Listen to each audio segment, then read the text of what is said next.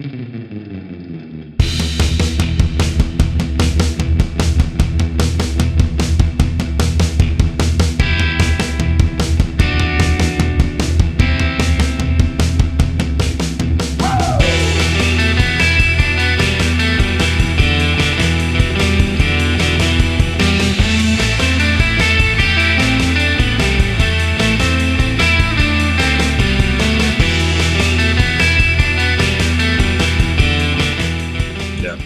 Disney wants to show you what's underneath their their magic robe. And welcome to the Down Front podcast, the only podcast where three dudes sit around and talk about uh, women who shoot electrical currents out of their wrist. And I am your host, Bryland. With us tonight are going to be two of our greatest uh, Down Front podcast fellows. Uh, and uh, before we get into our review of MCU's Black Widow, we're going to actually tell you what they've been sipping on and what they've been watching recently. So, without further ado, when he's not um, spending his summer uh, running around New York from zombies or um, people in Elmo suits, he's reviewing all Marvel movies and opening up a school to tell kids how they can actually um, learn the best of Marvel history from him. Mr. Mocha Mike, how you doing this evening? Yes, yes. Thank you, Ron, for that beautiful intro. It is I, um, your local Marvel historian, Mocha Mike. Glad to be here. Glad to see you all. Despite the lack of energy in my voice, I am in fact quite excited. Um, as for what I've been up to or what I'm drinking, water as per usual. I'm trying to keep it clean, especially since I just came back from like a, mm, I want to say like a 19 day bender. So uh, I'm trying to fix that. It's day two. yeah. yeah, you don't definitely don't want to be dehydrated in this weather we're having. Yeah, that's what it's about. Um, but aside from that, though, well, I haven't been drinking anything interesting. I have been watching a bunch of interesting things. Um, in fact, this week heralded my return to the theater for the first time since the lockdown over here in New York. It was a very special moment for me. In fact, this movie that we're reviewing today, Black Widow, was the first film I saw coming back in all the glory of Lincoln Square's gigantic IMAX screen. Um, however, the, the very next day, I went back to the movie theaters in order to watch A Quiet Place Part Two, um, starring Emily Blunt and John Krasinski. And I wish I knew the name of the main protagonist, the daughter, off the top of my head, but I don't. So sorry to her. Um, but it was good. I was a big fan of A Quiet Place. I guess now it can be referred to as Part One. Uh, I thought it was way better than I had anticipated it would be, and I thought that some really there's some really cool things for the genre, which I feel like you don't get to see very often anymore, especially in horror. Um, and A Quiet Place Part Two felt like more of the same, uh, not in a bad way, but I do feel that leaving, moving on from the story of Part One, provide like removes some of some of the tension.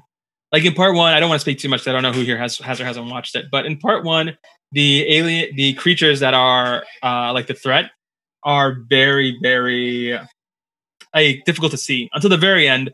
Uh, like you know, like any good horror movies, they kind of hide the monster. And because we already know what that monster is, and we know what its weaknesses are, and we know how it can be killed, it doesn't make it any less dangerous. But it did make the action scenes feel very different than my first time watching the movie. Um, so for me, really, it was more of an enjoyable way to watch that story continue. But at this point, given what it's becoming, I feel like I'd rather just watch a like a like a TV series of it than watch any more movies. I don't think it has. F- it seems like they're going for a part three, and I don't think it has really the win in its sails to finish a three parter strong. But if this was like a post apocalyptic TV show or miniseries, I'd be totally about that. Interesting. Yeah, that's definitely a series. Uh, heard nothing but good things about that. I definitely want to check out. Mm-hmm. Uh, hopefully sooner than later. Um, but uh, thank you for sharing uh, what you've done on your summer vacation. Yeah. And with us also this evening, um, when he's uh, not choosing his favorite Nirvana song, which he told me was Beans, and uh, downing the tempo to make it feel very moody and austere and everything. He's treading the guitar and also watching tons of some movies, as well as probably watching Cool Runnings, get ready for the Olympics. Shredder Mike Blewett, how are you doing this evening? that's a, a controversial statement. Uh, first of all, my favorite Nirvana song is "Scentless Apprentice." Uh, always just love that that groove. Uh, Dave Grohl really kills it on that one. Second, you all know this that I only watch Cool Runnings on the eve of Christmas. Uh, none. There cannot be any other time. Uh, I've internalized that movie, so I'm good for the Olympics. Also, this the Summer Games, so that doesn't even matter. Um, but anyways, I feel like I came in aggressive, but I well, we have to set a tone. We we can't let any sort of miscommunication go out there. This is serious stuff. Uh, anywho, so uh, tonight I have uh, Lamplighter uh, Yaks on the phone. Uh, it is an IPA. Uh, it's pretty solid. Um, I don't think it's like your super standard, at least like what I drink for an IPA. Uh, but it's it's got a good taste profile, if you know what I mean. Um, as for what I've been watching, so uh, you know, because we this is our first episode in a little bit, a couple weeks now. Uh, I actually have stuff to talk about, which is never happens. Um, so a couple things. I'm not done with this series yet, but uh, started watching This Is Pop. Uh, it is a docu series on Netflix. Uh, it uh, rotates around different uh, elements of pop music. Um, so auto tune, uh, pop going country, festival culture. Um, was it, it- those have all been like you know 45 minute to an hour long episodes.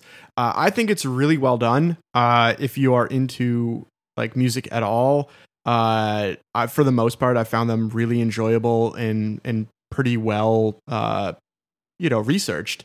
Um, I hated the Britpop one because I didn't realize how insufferable every single person was from that scene. Everyone was awful. But again, the documentary was really well done. And it's like that was the goal is that you kind of hated everyone in that scene because they are all insufferable.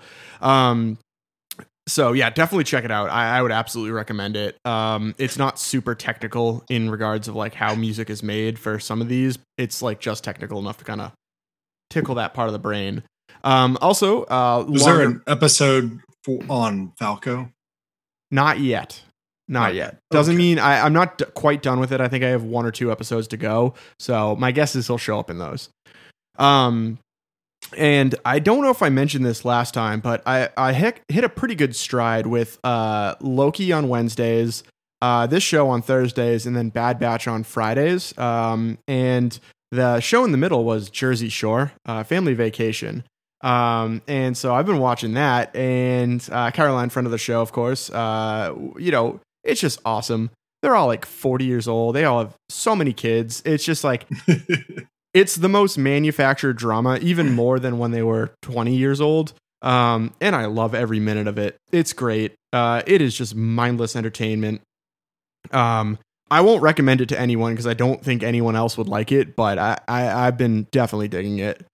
Um, as for the last thing that I, I guess I'll mention, I think there's been a couple other things that I've seen, but I can't remember what I talked about last time, so then I'm too lazy to look it up. Uh, the last thing I watched was honestly a first for me. Um, so traditionally in the world wrestling uh, world, uh, I only watch two events per year. I watch uh, the Royal Rumble and then I watch WrestleMania. Uh, for whatever reason, I was just looking for something to watch. I don't know, kind of feeling like I said, I've been watching Jersey Shore and they just did an episode on wrestling, so maybe this was in my head. Um, but I watched uh, Money in the Bank uh, last night, and Brian, did you watch this? I did. Um, I, I wonder if you watched it on Peacock. Oh, Peacock is trash. So Peacock, I missed the, the guy playing the guitar. I missed pretty much most of the men's Money in the Bank. Yeah, I mean, Um, I, I, I, fell asleep because of how choppy and ridiculous it was getting. So and I, I thought my TV was screwing up, but no, just Oh. go right to Reddit and everybody's just pissed Yep, off in yep. five seconds. So apparently they fixed it in about a half hour. So you got a real quick trigger uh, to go to sleep. But yeah, so they they fixed it in a half hour, but it wasn't a passive fix. It was an active fix. Like you had to quit out of the app and you had to like log Oh. back in. Um, so I I actually moved from my TV to my computer. I was just trying multiple browsers, multiple devices, and then Yeah. eventually like they fixed it, and that's when I happened to log into I think browser number three on my computer. Um, and I will say you should not have fallen asleep. I think top to, top to bottom. Yeah. I, it, I, I watched the uh, re-recording. I watched the uh, playback this morning. It- so kind of reinvigorated. I honestly might check out SummerSlam, which is an event I've never really watched. I, I don't think I've watched Money in the Bank, like highlights. Certainly, I've watched Money in the Bank. I think or ladder matches, you know, certainly, but yeah, I don't think I've ever watched this event before, and I loved it.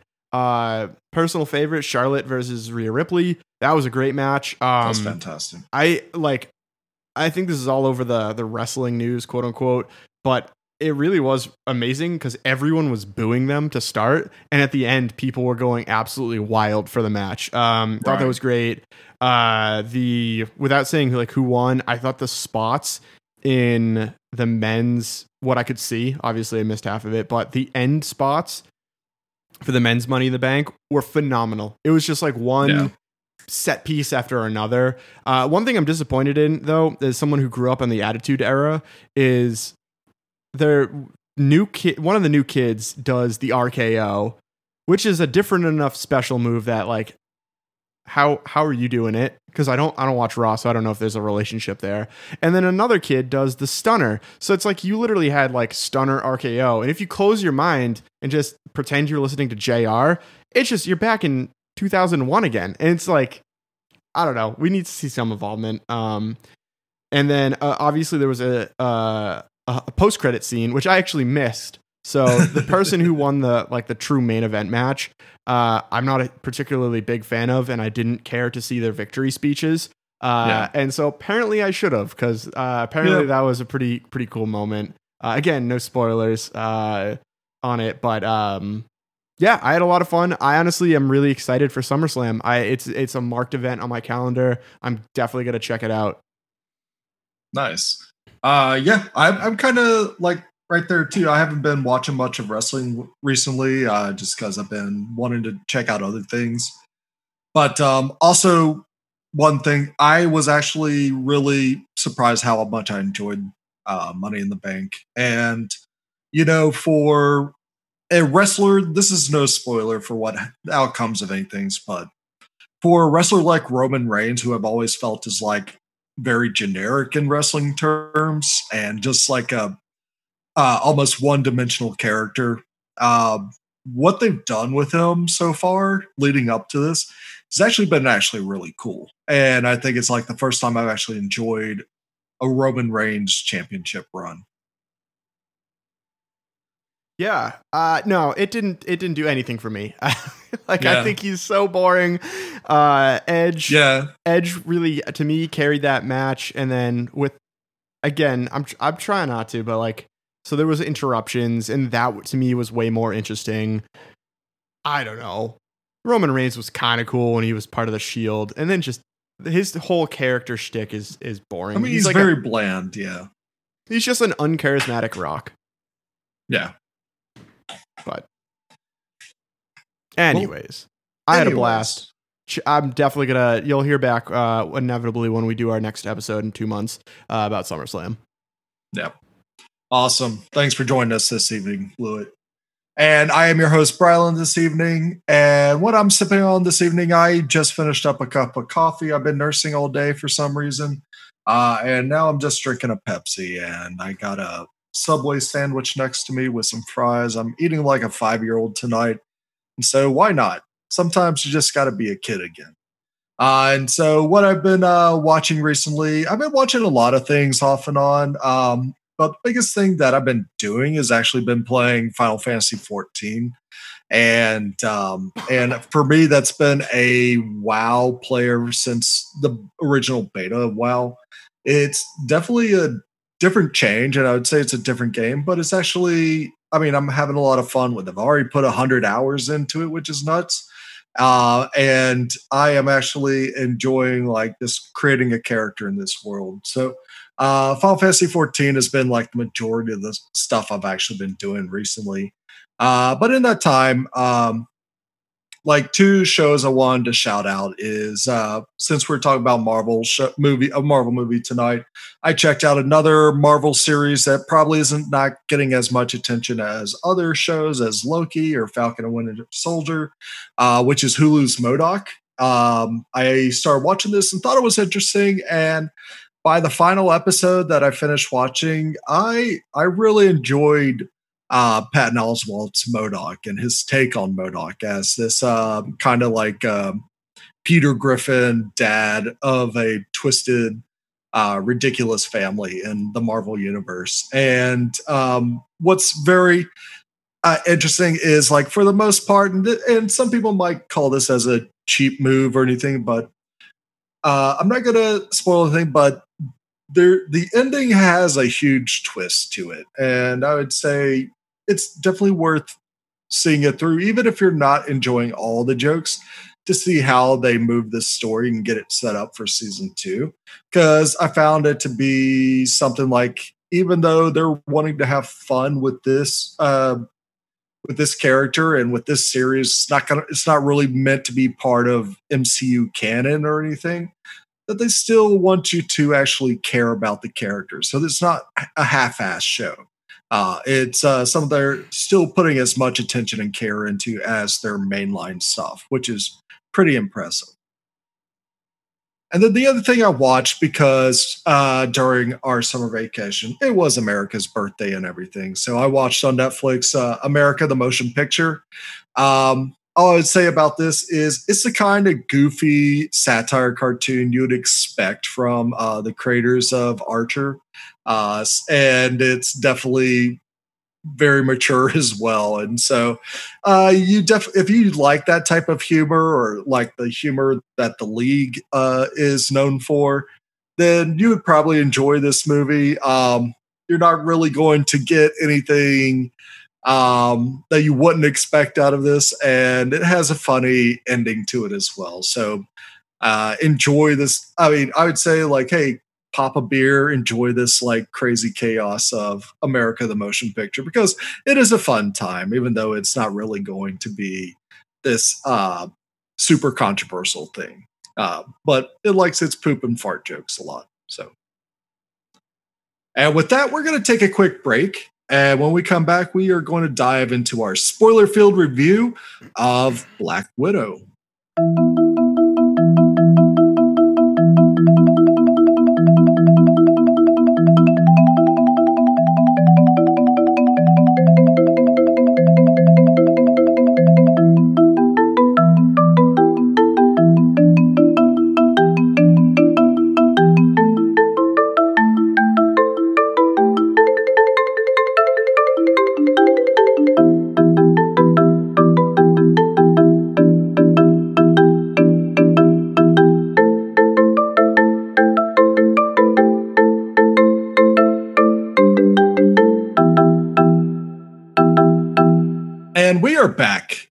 Dive into our spoiler filled review of Black Widow, starring Scarlett Johansson, Florence Pugh, uh, David Harbour, and Rachel Weisz. Uh, directed by, I think, one of the creators of The Americans, Cate Shortland. And this is our first MCU film since Spider Man No Way, or was it No Way Home? Far From Home and uh, and so to just get us started off, just uh, so we can share like what do we think overall about Black Widow and how it is as an MCU film, and also like share how you saw it too, because I think that might change people's opinions about this movie a bit. Uh, Mocha, how about you get us going? Oh boy, I'm an interesting one to uh, to kick off this conversation because I think I might have the most controversial views uh, in the group, but we'll see how that turns out. But yeah, so how I watched it, this was my return to theaters, as as I mentioned earlier in the uh, in the, the first part of this conversation. Um, so yeah, it was great. I was in IMAX at Lincoln Square, which is uh, one of the, if not the biggest IMAX screen, like theater IMAX screen in New York. Um, I think it's like 80 feet, uh, and it was great. I loved I loved going to the movies there. It was great being back in theaters uh, to watch this this movie on, and I was very excited. To like break my fast, so to speak, with an MCU movie. Um, long, long ago, probably when this movie was announced, I resigned myself to not caring if it was good or not, uh, but rather to just enjoy the fact that we, that it was going to be just another MCU movie. and I think I had set my expectations in the right place. Uh, I think that had I gone into this movie very, very stoked, the way I deal with like would would with like an Avengers movie or uh, you know even one of the main characters who's already had a really successful uh, like film franchise, uh, I would have been devastated, but I wasn't, or because I didn't go in with that mindset. Um, I think it was honestly, uh, it just from like a high level position. I think that this was a rare, like I don't even want to say miss because it wasn't bad. It just wasn't up to the standard of what we've experienced from the last ten years of getting like almost entirely like grade A killer like awesome movies. I feel like this is the first like Marvel movie that I've seen in theaters that I felt like kind of met about. Um, hmm. but you know, it wasn't all without fault, and I'll let you guys say your point too before we, I get into more specifics. I think it's almost like a uh, Guardians of the Galaxy two, where Guardians two wasn't a bad movie by. I so I agree with you, Mocha. Uh, Guardians wasn't a bad movie, but it clearly played off w- what made Guardians one special, and what made Guardians yeah. one special was so like different than every other MCU movie up till that point. Um, and I think you can just replace Guardians one with Winter Soldier, and it's it's almost like when Winter Soldier came out, you know, that was the really grounded spy movie, and it feels like a lot of the beats, maybe not story beats, may, you know, but like a lot of those beats are just almost retreads of the Winter Soldier. So rather than it wasn't poorly made, like it's not Thor Dark World, but it just uh, there's a yeah. lot of moments that I'm just like I've literally with like the knife flip, I've literally seen this before, you know. um so yeah, I totally totally agree with you, Mocha. Yeah. yeah. And that being said, I will say that I will gladly watch a life a knife flip happen in any movie. But you're right. Like Winter Soldier did it first and did it best. Yeah, and I, I guess I'm uh, gonna be the one that kind of enjoys this more than the rest of y'all because, um, you know, I'll, I'll say like the biggest fault I find with the movie is that it doesn't really feel that instrumental in the MCU universe. It, I mean, it definitely feels like a great standalone movie for Black Widow to shine in and everything, but doesn't really have that connective tissue that we've seen be used to build up towards the Avenger films. Uh, it's more. It feels more like a side story, like um, almost like Marvel Presents type of tale, more than anything, or like one of those stories you get in the back of a like one of the big um, like end of the year annual issues of a comic book. It's that one off, um, and but I would say like for a one off, um, I found it really enjoyable and fun, which is like I always think is like what Marvel is always trying to do with their movies, regardless of their um, impact overall on the uh, on the uh, on this uh, universe or anything. Um, so I did like find like I mean Scarlett Johansson was still amazing as Black Widow, and I feel like they gave her uh, that she had opportunities to kind of show us some some kind of different parts of Black Widow, but also at the same time it was very surface level and part of me thinks like have i been spoiled by the tv shows we've had recently that just can dive into these huge amounts of content like uh, getting like the character developments we got with sam wilson or um or uh like even uh winter soldier um and having just like a five minute piece to talk about like the past of black widow and what was one thing that happened in budapest uh, that was very traumatic, but also something that kind of made her feel like uh like guilt for the rest of her i mean up until this point in her life and stuff. Um which yeah i, I like those i like those moments. I like the whole story of An- antonia and why she's scarred. But also at the same time i feel like there was so much left unsaid that kind of need to be explored a bit more too. Yeah i feel like you know, there was that connective tissue, like you mentioned, Brylan, but it's almost as if they they doubted how little focus most people give Black Widow's character.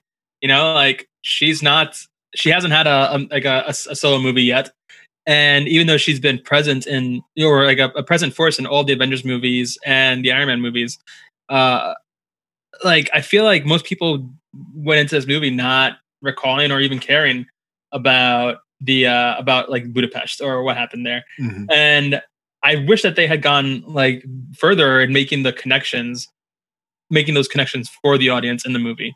I feel like that just like makes sense. Like it's been like since the last time Budapest was was mentioned, it was probably Avengers one, right? So I, that's like Uh, what, Endgame. Yeah. was was Budapest mentioned in End- Endgame? Yeah. I mean, it's a it's a brief like sentence that Haw- uh, Hawkeye says to So- uh, so- Black Widow. I mean that that just goes to show too. Like if it wasn't like focused, I on mean, it's uh, definitely something that storyline. those two share with one another, and I think bringing in Budapest and not having Hawkeye there, kind of, you're just telling like half that story. So yeah and there wasn't even a half to it you know like it was her half of the story but also it wasn't anything it was just oh we know that she blew up a little girl So Uh, I think I but- think this is like Han Solo's Kessel Run. It's one of those things that's kind of a fun thing of like, oh, you remember Budapest way different than I do, and it's kind of like Yeah. an in joke. I never need to see it. I don't need to know what Budapest Yeah. is. It's it's something that like let the audience imagination go. Also, Mocha, uh, I think you're you're parroting some like Perlmutter uh, nonsense. That I, I do think that there was general audience demand for uh, Black Widow, as much as he might have lambasted and say that general population can't like handle a, a female super a led superhero movie. I think there can be. And if you look at Black Widow's opening weekend numbers, they're they were amazing. They were very Yeah. very strong. The problem was that her there wasn't a, a fully developed story, which is why the total revenue is not going to look so great. So first off how dare you compare me to ike perlmutter yeah, it's fighting words. second of all um to the, the final point you made uh about black widow doing well in theaters like yeah it did well in theaters and i don't think that it's not a movie that could stand on its own but i feel like at this period of time in general it's weird to talk about what success in theaters means when so much of the of, of like of current theater action is people going back to the theaters and just wanting to see whatever big thing is on there. I'm not saying that it wasn't deserved or that it didn't earn its revenue, but like I feel weird like talking about about success by revenue in this period of time. Like like just 'cause I feel like Yeah. it's, it's like it's Yeah. got it's got to be a skewed situation. I, I would also Um, say that it. Oh, sorry. Go ahead. No, no, you can go ahead. Uh, I'll, I'll Uh, just continue. this, the circumstance is another big, uh, big aspect, and I, I said this before. Like, you know, uh, we'll get to the other one that came out, but uh, you know, you had Wandavision, which was kind of a, a a bigger deal. Like there was hints. I don't think it went far enough, but there was hints at something way bigger. Uh, Yeah. Falcon and the Winter Soldier kind of was in the same space, but I thought the social commentary was more poignant to today.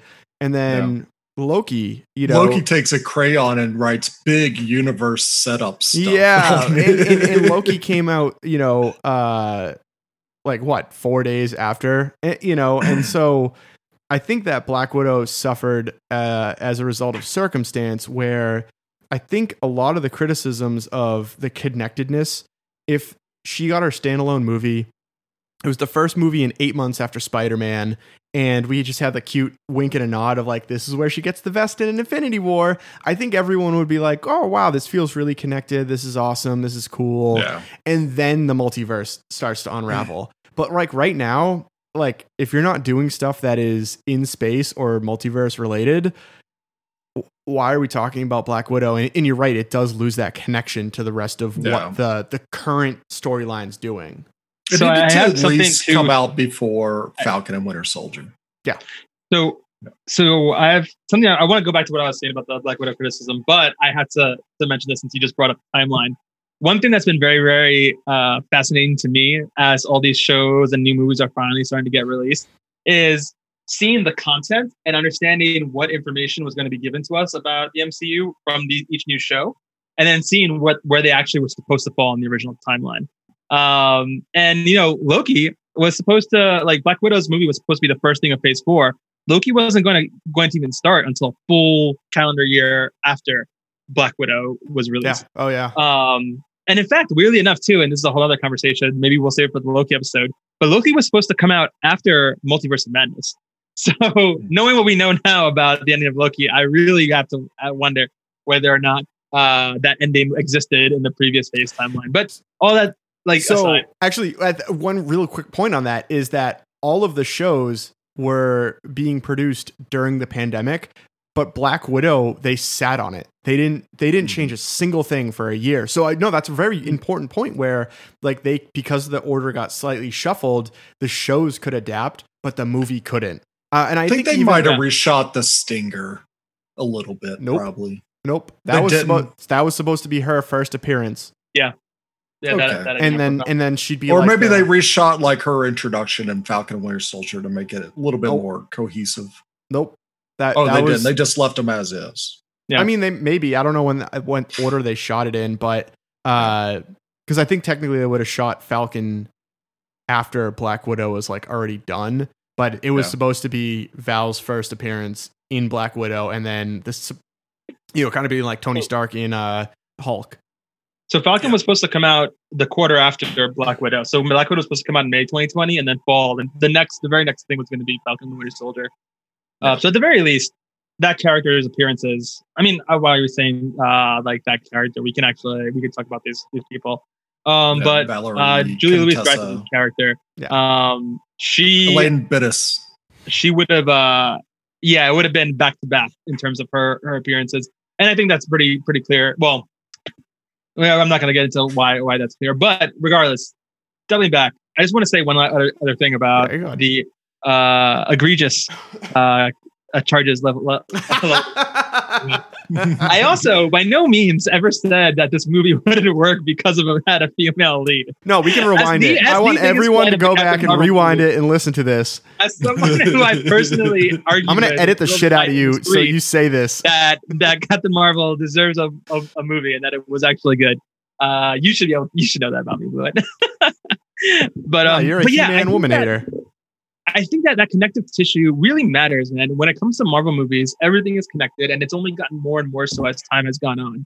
Yeah. And this movie didn't do enough. Like, it had a lot of like small moments of connection, but it didn't do enough to drive it home in any sort of way. Uh, and I just feel like I don't know if it was a situation where they were trying to do too much, or if they just didn't really know where to like lean in on the style of story that they were telling. Um, but like, and maybe this is jumping too far in the conversation. You guys can slow me down if you want. But I, when when Black Widow was announced, I and I must have said it at this podcast at some point. But what I was really hoping that they would do would tell a really like grim and bleak story about Natasha growing up in the Red Room and becoming the Yeah. Black Widow, not the last thing that Black Widow does before we see her in Infinity War. And I still think that that would have made an infinitely better movie because, well, for a couple of things. One, I feel like the relationships between the family members, like each of those individual actors was, was great, but the, the relationship didn't wasn't really sold to me that well. Like we knew that they were together in America. We got a brief showing of that, and we know that she was close to her to her sister at the time, but then they got separated, and we didn't see anything else. And the movie kind of like almost treats like really lightly the very serious aspects of Scarlett uh, and growing up in the black room, which was things like they were given forced, uh, you know, hysterectomies, and they were like they were abused in a bunch of different ways, and like I didn't feel that connection to Yelena or the suffering that they went through because they kind of like played those things off as a joke, right? When uh like Red Guardian was in the plane, he said something about a grandchild, and she and like Yelena is like, oh, that'd be hard to do with uh with you know my uterus removed, Yeah. you know, hysterectomy. That's what it is. I'm like, we should like it's. It almost felt like they thought it was too dark, and they wanted to be kind of goofy about it to like to not Yeah. go that route. But the Black Widow story needed to be about that, and we needed to come out of it knowing why we should care that Yelena was at the tombstone at the at the stinger when uh, she gets recruited into the Thunderbolts. Like she So- is like yeah, it was like the MCU version of uh, gallows humor for that. And I definitely kind of agree with you. Like, I mean, I, I think we'll all agree, like, the, the movie was definitely didn't do enough for any aspect of its storytelling. But when it comes to the performances, I had no problem with how the family came about. Like, I mean, just like how um, the great philosopher of our time, Dominic Toretto, says, "You don't turn your back on family." Um, cutting that. I mean, the the as- the family aspects of this movie.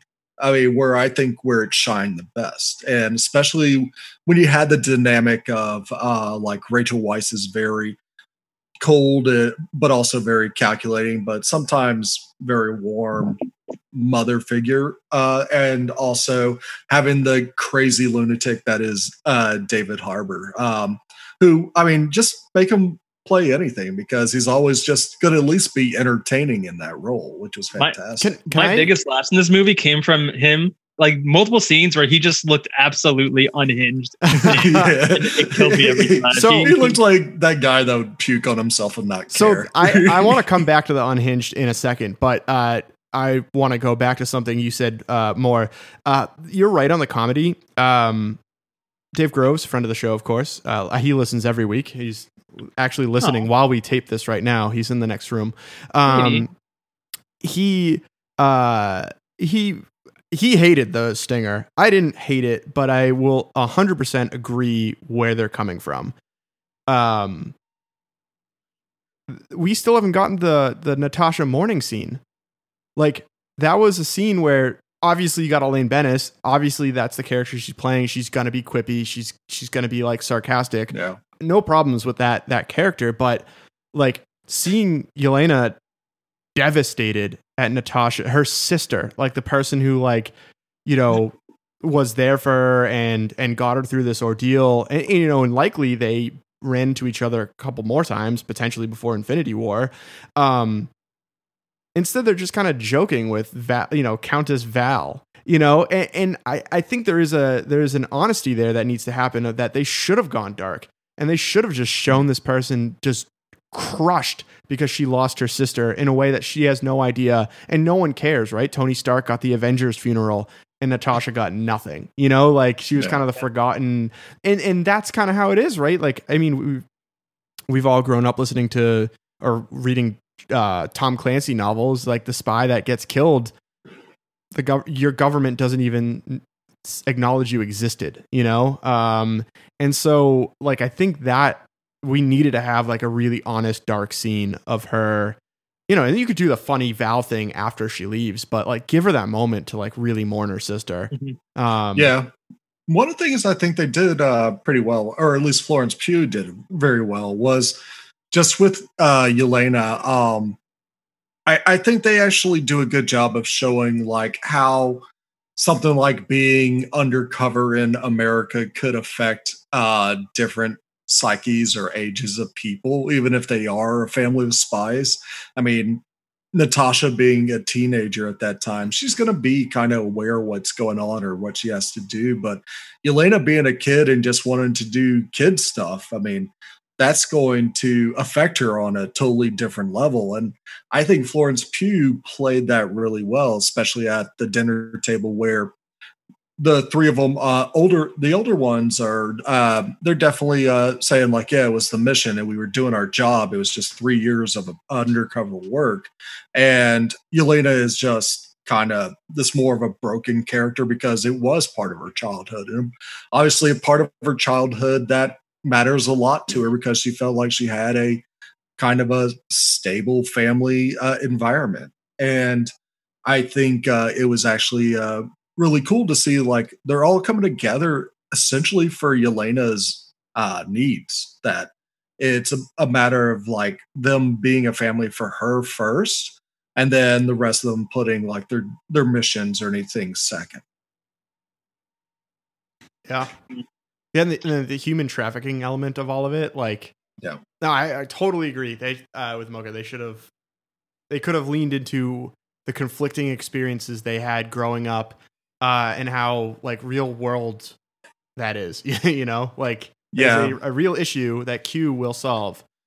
Um, in in tr- uh, kidding, it is a real issue, but also. I don't know. We're gonna lose all of our audience because I said that. Uh, say John McAfee. yeah. well, he's where we already lost him five months ago. No, R.I.P. Yeah. Um. Anywho, let's. I, I guess Yeah. let's talk about the family. Uh, I, I think we, unless Mocha, you want to go on more about uh trauma. no, no. I just think that I, I just think that that's like that really is. I think the big miss for me, and I feel like I try to avoid letting myself get into the mindset of like, as a fan, I feel like it should have been X, Y, Z. Because I think for the most part, most people don't know what the fuck they're talking about when they discuss how to make a movie better. Uh, maybe I shouldn't be saying that like on camera. In front of everybody listening to us talk about make about movies and why they should be better. But um, I just really think that I really truly feel like this is a that there was a huge missed opportunity in closing the book on Natasha's story by telling us how it properly started. Not just with you know the uh, you know the the opening scene from the Americans and then a fast forward. it's like Natasha cares about the Red Ledger for a reason, right? Like, yeah. like she went through some shit, and I like I appreciate that they at least like made a joke towards it, like uh, when when David Hart, when Red Guardian uh, gets rescued from the prison, he's like, "And Natasha, my Avenger, I'm so proud of you. Your red, your ledger must be gushing red." like I thought that was hilarious, but also it's just another example of them like being like funny and goofy over things that are supposed to be serious. Natasha never wanted to be in the red room. She never wanted to get her internal organs scooped out. She never wanted to be like forced into this brutal like combat training against other girls that she was also similarly imprisoned with. She didn't want to be this like ultimate killer for the Russian government. Um, there's a everything about her up until the point that she makes that defection to uh, to Shield in Budapest is her living a horrible, terrible, terrible life. Yeah. And they never and we don't get we don't have any sense of that. Like we have no real reason to care about her Red Ledger after watching this movie that was supposed to that at least started to give us her origin. And it kind of gets a huge miss for her, especially since her character is for for now at least dead. Yeah, and it's also like kind of cheapened by the fact that they want to show like the Red Room has modernized themselves by using assassin gas to imprison these women. So we're gonna uh, we're gonna talk about that in a minute. But I, I, would say, uh, ironically, Mocha, you're like, oh, people don't know anything about making a movie, and but I shouldn't say that because I'm about to say how I would have done this, and I think it addresses this. So I know how to make a movie, aka. Um, anyways, uh, they should have killed the daughter that that daughter should have been dead. The biggest thing for me. oh, oh, you mean Taskmaster? Yeah, yeah, okay. yeah. So the biggest thing for me is that the villains were kind of silly, and we'll talk about Dreykov more. But I do want to do this change in how I think it relates. Um, so we talked about the family being really close knit, and actually, I agree with Brownland. I thought that every time they they were together, they had great chemistry, and their dynamic kind of like all worked together. Um, to fix the villain, I think they should have killed the daughter. Because at that point, uh, for a little context, Natasha officially joins S.H.I.E.L.D. and she's surrounded by S.H.I.E.L.D. agents all day and every day. And then she goes on and she joins the Avengers and she's literally surrounded by gods. When Civil War happens, that is the first time since she killed Dreykov's daughter that she is now exposed and alone and she doesn't have these massive systems. And if Dreykov because one of the things I so the family had great interactions.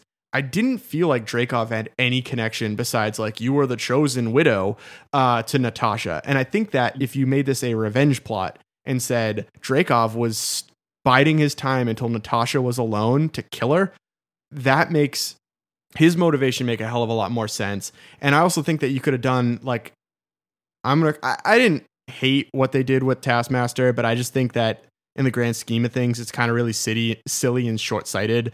Uh, like you kind of have to involve her on Black Widow type things, which clearly they're going to do some sort of Black Widow too, whether it's a movie or TV show, and then you know you can do this. But if Taskmaster was a hired gun, uh, a la Winter Soldier, to go kill Natasha now that she's away from Thor, I think that makes a hell of a lot more sense.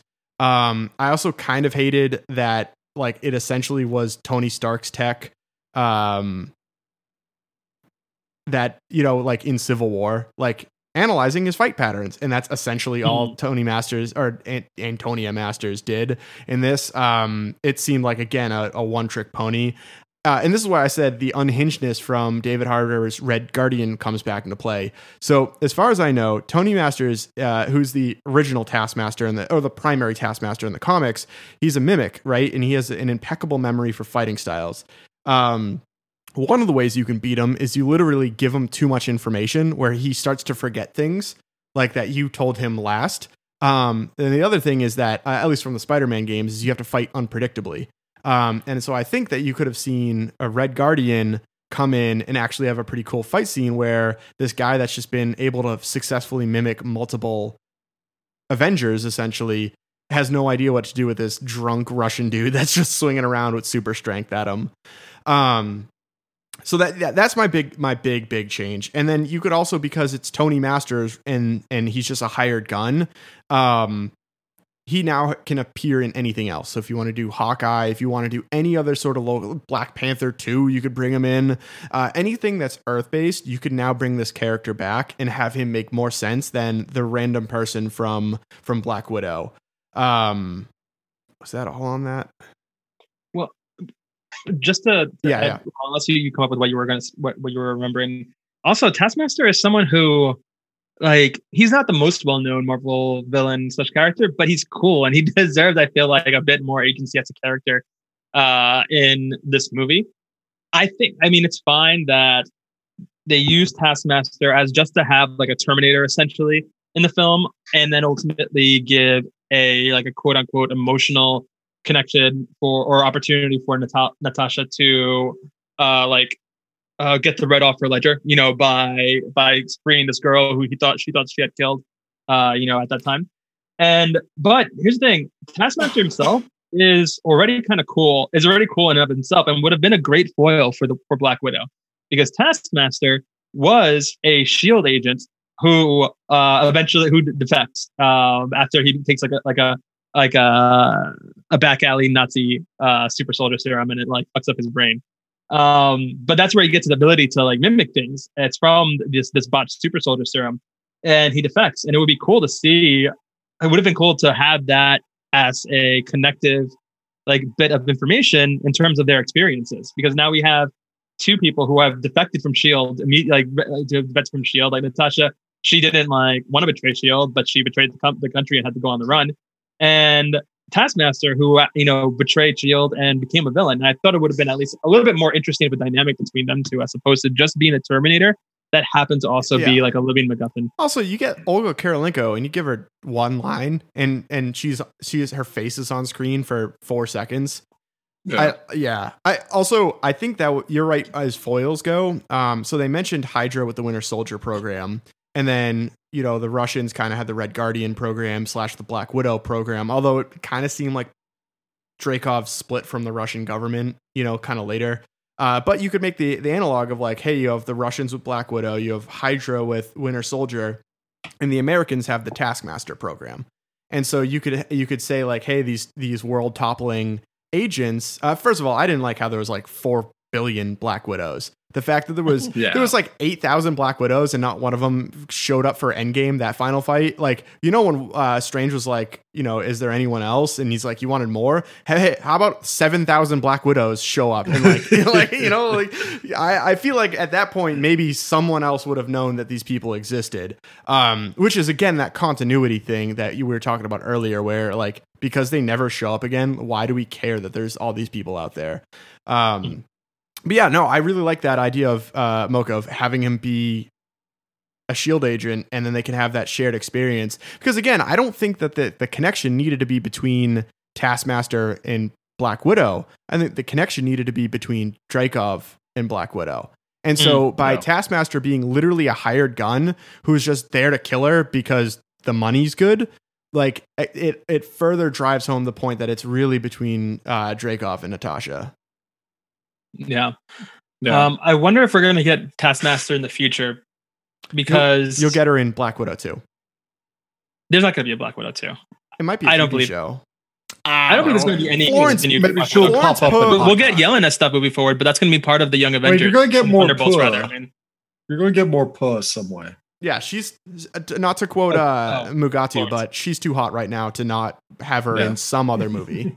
Well, she's going to be in the Thunderbolts. Like that's what that's what uh, uh, Con- uh, Contessa Valentina uh, de Allegra de Fontaine is doing. She's forming the Thunderbolts. Yeah. so I mean, who knows Like, if it's the Thunderbolts or Dark Avengers or is the Thunderbolts. or is it Serpent Society? Guess who else? Guess who else was prominently featured in this movie? Who keeps on Is it getting Ser- put in? Serpent Society? Guess who keeps getting put in over and over? So we don't forget about him. Is General Thaddeus Ross, Yeah, uh, yeah. who's going to one day become Red Hulk? Oh, Uh, so- 100%. and if we have a Red Hulk Thad- Thaddeus Ross, then we have the Thunderbolts. Um, Plus, you Yeah. have uh, reinvigorated Zemo. Yeah. yeah, Dancing Zemo. He was yeah. he was more a Thunderbolts guy, not a Dark Avengers. Dark Avengers was Norman Yeah. Osborn, right? yeah, that was he was the uh, the leader of the Dark Avengers. their. their They might. so Who knows? They might find a way to throw Venom in there. We'll see. We'll see what they can do with this uh, this multiverse situation. But Yeah. Um, so what's I gonna what was I getting at? Uh Taskmaster I was talking about. Um, oh yeah, one thing too that and I kind of get why they didn't want to go down this route, but the Red Room, I feel very strongly in the negative about the idea of making the Red Room be this gigantic palatial floating castle in the sky. I think it was stupid, and they just felt like they needed a Yeah. big set piece because it was a it was the first kickoff movie of the of Phase Four, and they wanted to have a big ending. I think it was it was dumb and a waste. Go And it big or didn't go do- home. It didn't do anything whatsoever to improve the narrative or the story or any connections. It was just there to be like a sink for their for their CGI budget. it had the most it had the same logic as somehow he returned i'm talking about palpatine it's like you're telling me this Yeah. massive structure was obscured by clouds like they Yeah. made, like it, like Hey, there was nothing else they said about that like made it No they airline ran into that cloud. At least the shield helicarriers were had were cloaking had like, yeah cloaking Yeah. attack. But like, what's annoying about this, and it's what and like again, this is where I feel like they really need to focus on the Red Room experience and make it dark and gritty. Because the Red Room was just a fucked up gulag place where they did these fucked up experiments on Yeah. these little girls, and it should have been that this grimy kind of place. If anything, you know, Black Widow and Yelena should have wound back up at you know at the original place, and we should have seen it as some like grim, brutalist architecture, like Soviet uh, hellhole. Um, I think it would have made, would have made it way more interesting than that giant floating gold castle in the sky. And addition, in addition to that, there's so much that goes up that is connected to with Black Widow and the Red Room and the rest of the MCU. And I get why they didn't go too deep into this because, first of all, of course, the MCU is differentiating itself from the comics, but also they would have had to kind of backfill a lot of information that we never got before. But so, for one thing, again, thinking about like Black Widow's like life history, um, we the first time we see Black Widow, well, not the first time we see Black Widow, but her origin in the stories is that she was she was thrown out of a burning building during World War II, and was saved by the man who becomes Red Guardian. Um, and he like carried her off, and then somebody like she got kidnapped as a baby and taken to Madripoor. And in Madripoor, Red Guardian, Logan, and Captain America were the ones to uh to actually like rescue her from uh, in Madripoor. It, it was just like Yeah. a coincidence of their adventures in that area, and then Ivan wound up taking her back to Russia to the to the black to the the Red Room. Um, Yep. So right there, you have some some interesting connections that you can play around with, especially if you highlight the fact that you know like Black Widow had some sort of interaction with Steve Rogers before she was old enough to really remember. But this also then puts pulls out the issue, which is why was why would Black Widow have been a baby during World War II? And this, the reason is, is because she's a super soldier. the same super soldier serum that uh, Ivan got, he got the perfected version later on, but um, like a like a not an imperfect version was used on all the, the Red Room candidates who completed their training.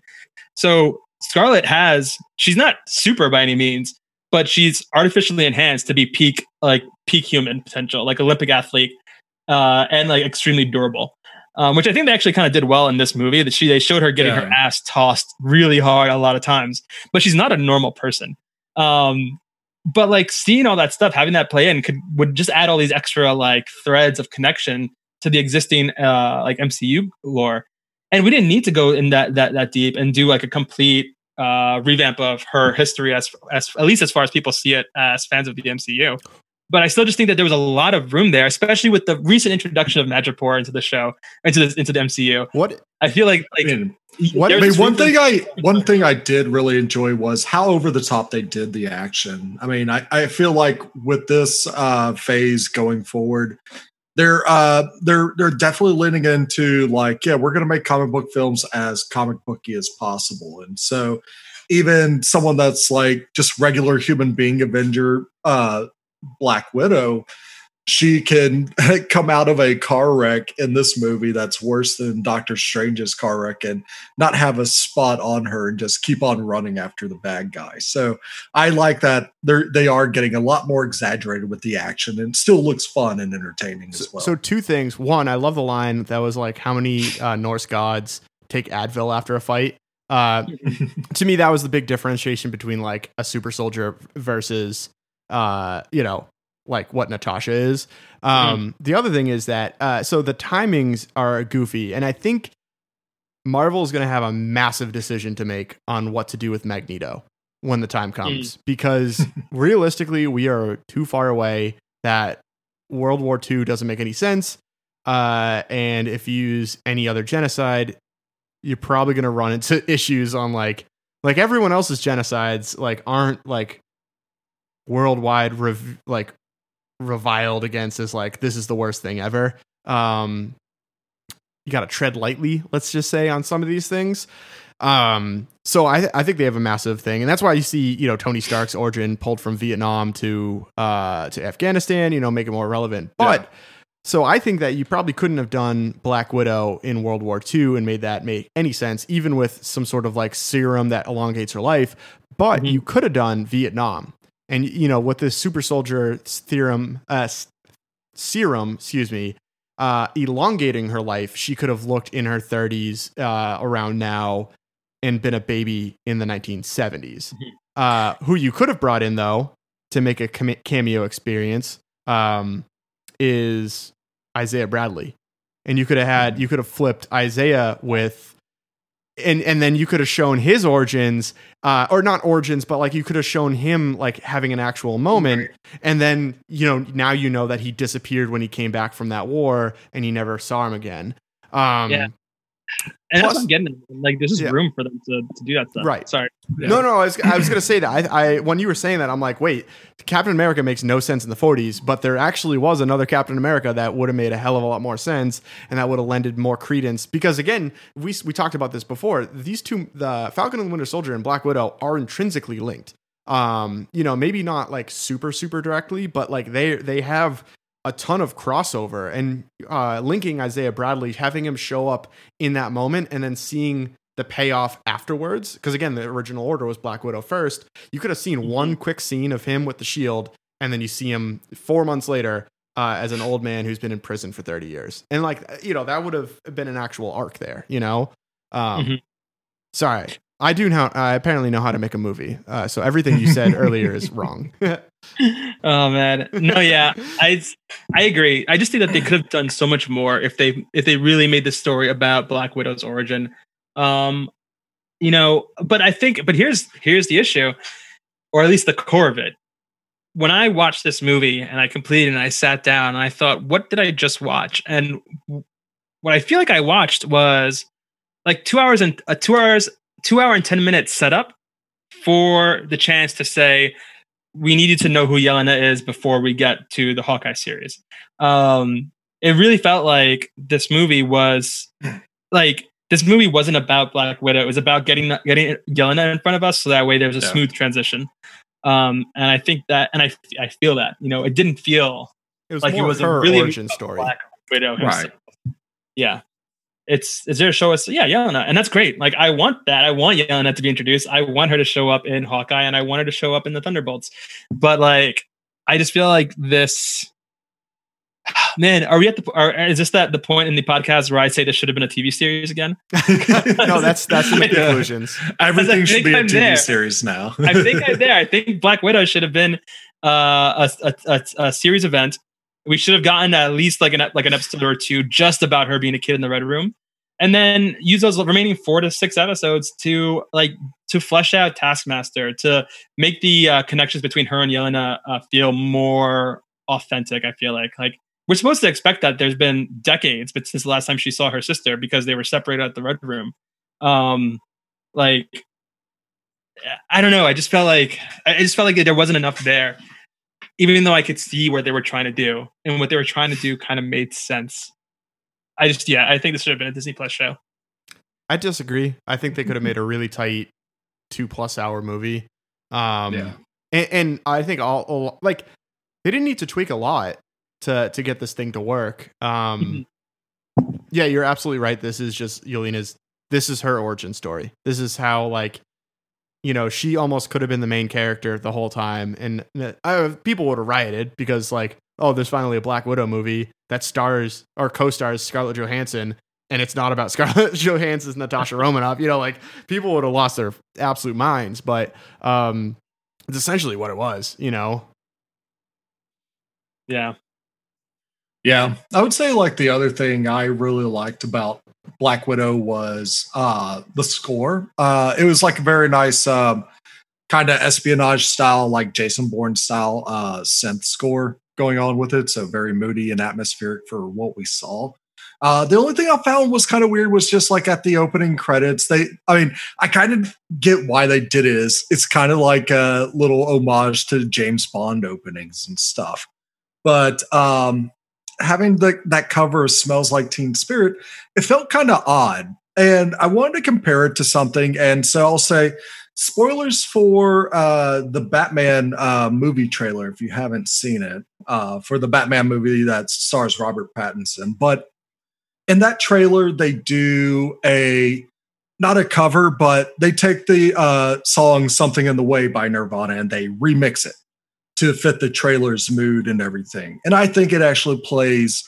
I think it actually captures what they're looking for when it comes to that darker tone of that trailer very, very well. It actually sets up um, that that world in a auditorily for you. I just felt like this song, it was like, why don't you just, um, I mean, I, I was like, why don't you just get like an original song if you wanted to do something that was kind of like a James Bond opening credits song or, um, why does it have to be like this kind of video game style, like slowed, like slowed uh, down version of "Smells Like Teen Spirit"? Mm. Yeah, I didn't love that song either. I'll let Blewett say the meaningful things about it. But this is a very 2000 like 17 to 2019 trend that is at this point yeah. definitely like being ridiculed. Like the idea of like like making a movie scene darker or making the opening seem more intense because they play a downshifted or like it's like a slowed down version of a pop song or a popular rock song that we all know. It's uh, Gears of War's fault that original trailer. they do it in, uh, in horror movies. They do it in uh, the trailer for Candyman. Like it's it's everywhere to the point where I've definitely seen it like m- mocked in some places. But I feel like that, that this is also an example of this movie was filmed in 2019, and yeah. it's uh, being shown now in 2021. And I feel like that's the trend that's that's very visible now. But maybe if I had released in 2019, it would have still been on the cusp of at least the the the final straws that broke humanity's back in regard to to this being a, a trope. awesome. Uh, yeah, Blewett. Yeah, I was gonna say you're not the only person that's just called this like a budget Jason Bourne movie, and I I don't disagree. Um, speaking of that, the I guess the man in the chair uh, was the most nonsensical character in the, the entire film. That dude just whipped out a Quinjet out of his backside. yeah. You know, like every every super spy's got like that like like Q, you know, like the the person that they can go. Yeah. And that was just the most ridiculous character. I the she's just like, man, I could really use a chimichanga from 7-Eleven right now. And he's like, well, I do have one of these right here. And here's your hot sauce to go along with it. She's like, that's this is nuts. Like, do you have a Fabergé egg? He's like, actually, I do. Here you go. Like, not it just that that character was so unbelievable. Um, and also just lends to uh, like I you think a that, Black Widow would know how to get hold of a Quinjet better than he does? Yeah, it was all.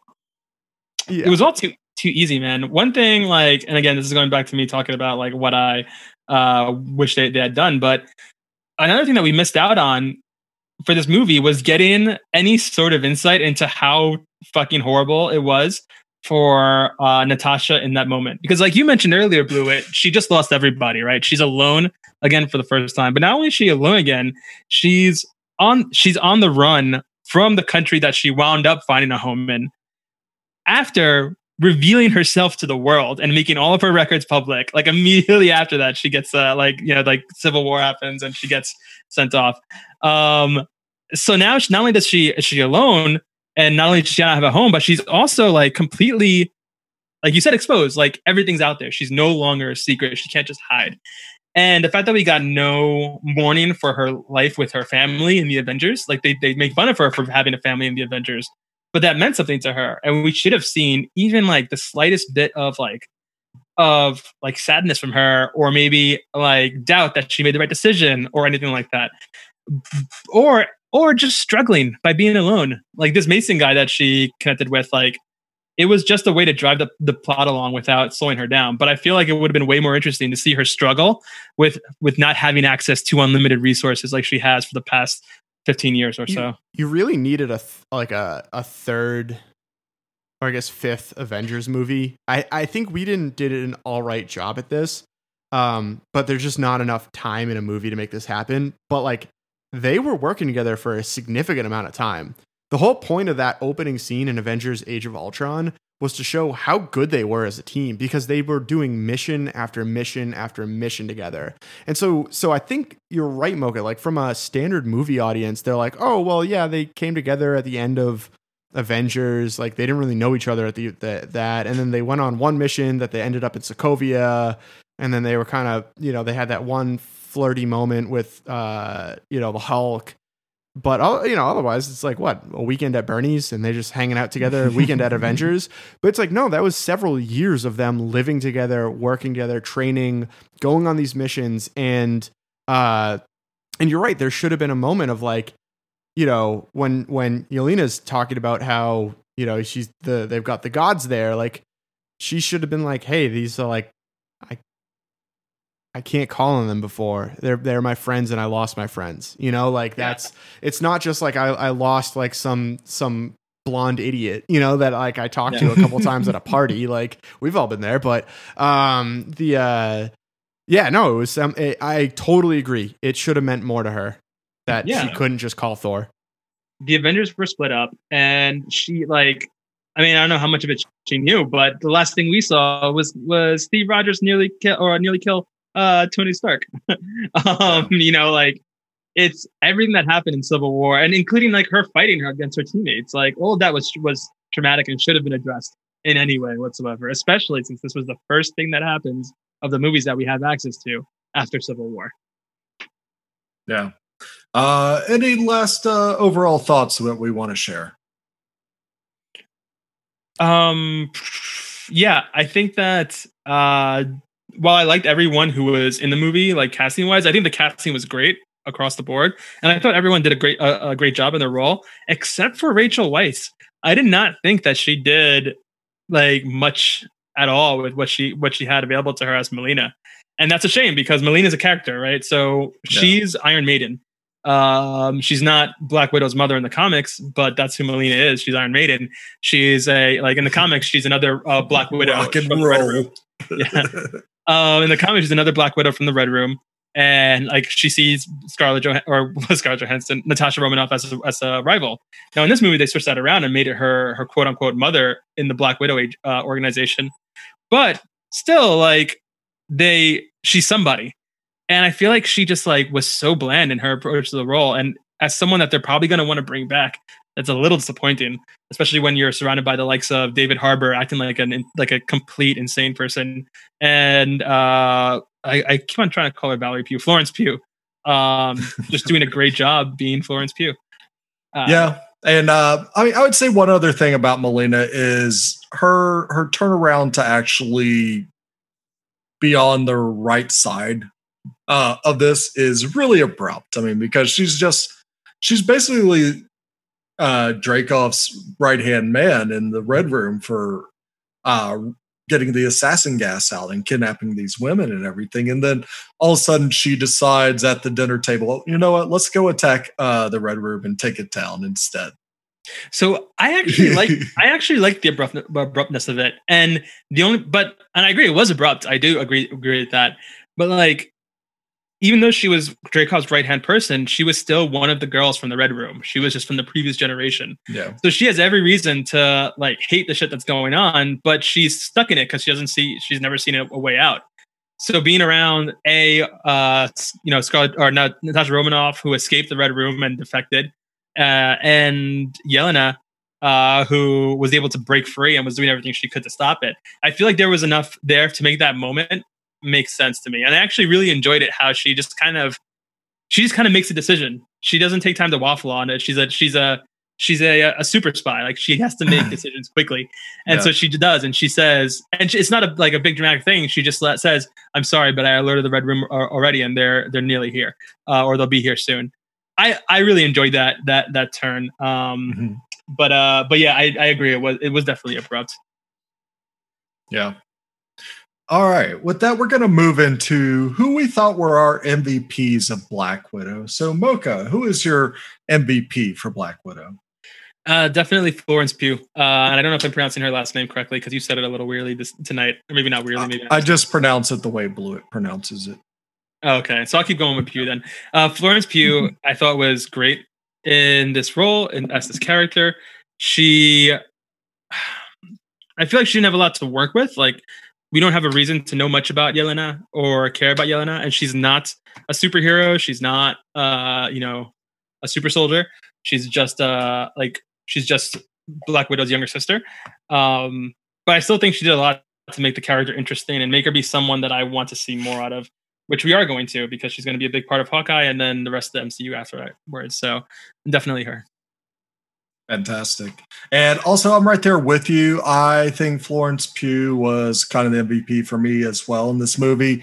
Um, it was, uh, it's just because I think we got a bit, a bit more of understanding where her character's coming from. We just got a lot more character uh, depth from her than the other characters. Uh, definitely, everybody was really fun, but I think they wanted to spend a bit more time because I think she's going to be one of the more s- significant standouts for the MCU going forward.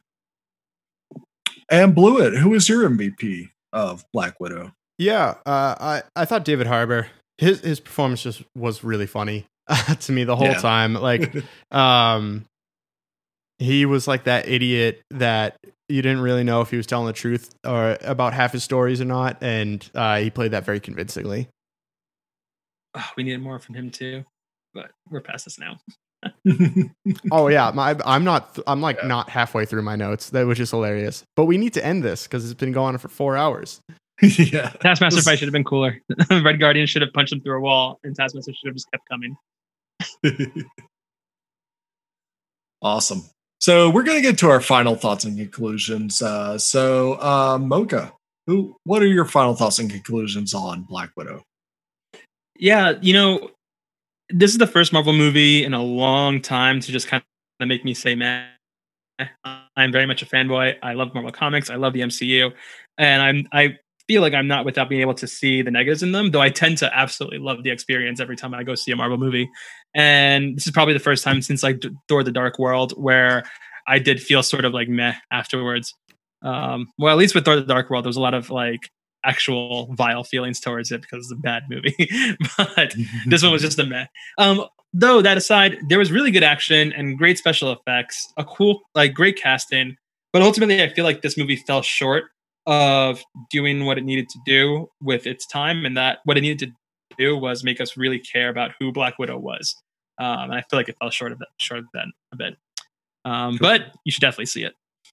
Blewett, what did you think? Uh, what are your final thoughts on Black Widow?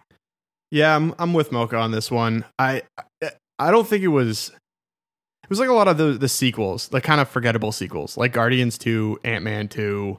Like it's certainly not a bad movie, but it just doesn't have like any sort of original charm that a lot of these like even the ones like like Doctor Strange, I don't hear that as like a top of the top of the MCU, but it certainly brought something new um and interesting whereas I don't think Black Widow really brought anything new to the MCU, and it's kind of as a result a little bit forgettable. Alrighty. And I, I'm probably coming out of this enjoying it a bit more despite its faults and everything. Um, I, I found it to be very entertaining. Um, I think it's more one of the more enjoyable Marvel films, especially for like a uh, fun action film. It definitely has over top action and it's still uh, great uh, performances all around, I feel. Um, and for me, that that definitely puts it in like uh, the top 10 of Marvel movies for me. I was just pulling out my MCU list and looking at like where would it uh, kind of fall land and stuff. And I mean, I would definitely put it in like that Doctor Strange area level of terms of uh, enjoyment and everything. Um, I actually, I, I mean, I definitely think this is better. I mean, definitely better than Thor 2 or uh, Incredible Hulk, uh, and even better than uh, some of the other films that have come out recently, like Guardians 2 or uh, Captain Marvel. I enjoy Black Widow more than those films.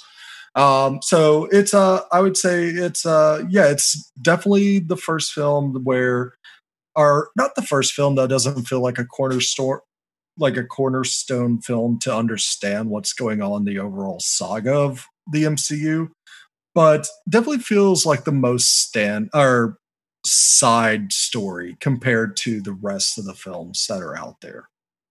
And with that, that has been our full review of Black Widow. Mocha, where can people find more of your work? Yeah, you can find me on Twitter at Mocha Mike Li, where I type where I type out all of my thoughts late at night with only the red lights on in my my dark uh, room. Um, you can find me at Mocha Mike Li. Ask the Lord intended. Unfortunately, you cannot find me at Mocha Mike. The person who has that username uh, is trapped in a, a Russian gulag and does not have Wi-Fi access to relinquish the passcode. Um, so is Mocha Mike Li for the time being. But you can also find me at Mocha Mike on Instagram where I post some of my photography work. So check me out there. Awesome. Shredder, Mike Blue, where can we find more of your work? Yeah, you can find us at My News Music and My News Band, uh, most major platforms. Um, new music eventually. Uh, I, I feel like I'm even if we do release new music, I'm not going to stop saying that because at this point it's kind of a meme. Um, also, I, I, feel like there's a lot of obvious like Jesse jokes uh, that I can make about this one, so I'm going to do uh, listener's choice. Whatever you know, child abducting, secret weirdo, surgeries, forced surgeries. I don't know, international assassins, man of mystery. Yeah, you you take your pick. I'm not going to go that that vulgar. I'll let y'all do that for me. Jesse never turns his back on family. Yes, he does. It's like the only thing he does.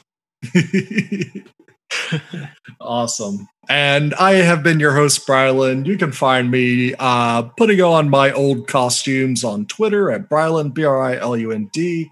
But I don't tell you what those costumes are. You're just going to have to use your filthy internet imagination. Uh, and with that, we are the Down and From podcast. You can always uh, find us at downfrompodcast.com if you want to see what our latest episode is or check out our latest teaser. Uh, stay tuned. I'm sure we're going to have a lot more things coming out. Definitely very MCU centric. So uh, it's summertime, folks. So we're definitely getting those big movies in uh, and starting to do that more and more often. But stay tuned for more Down and From podcast.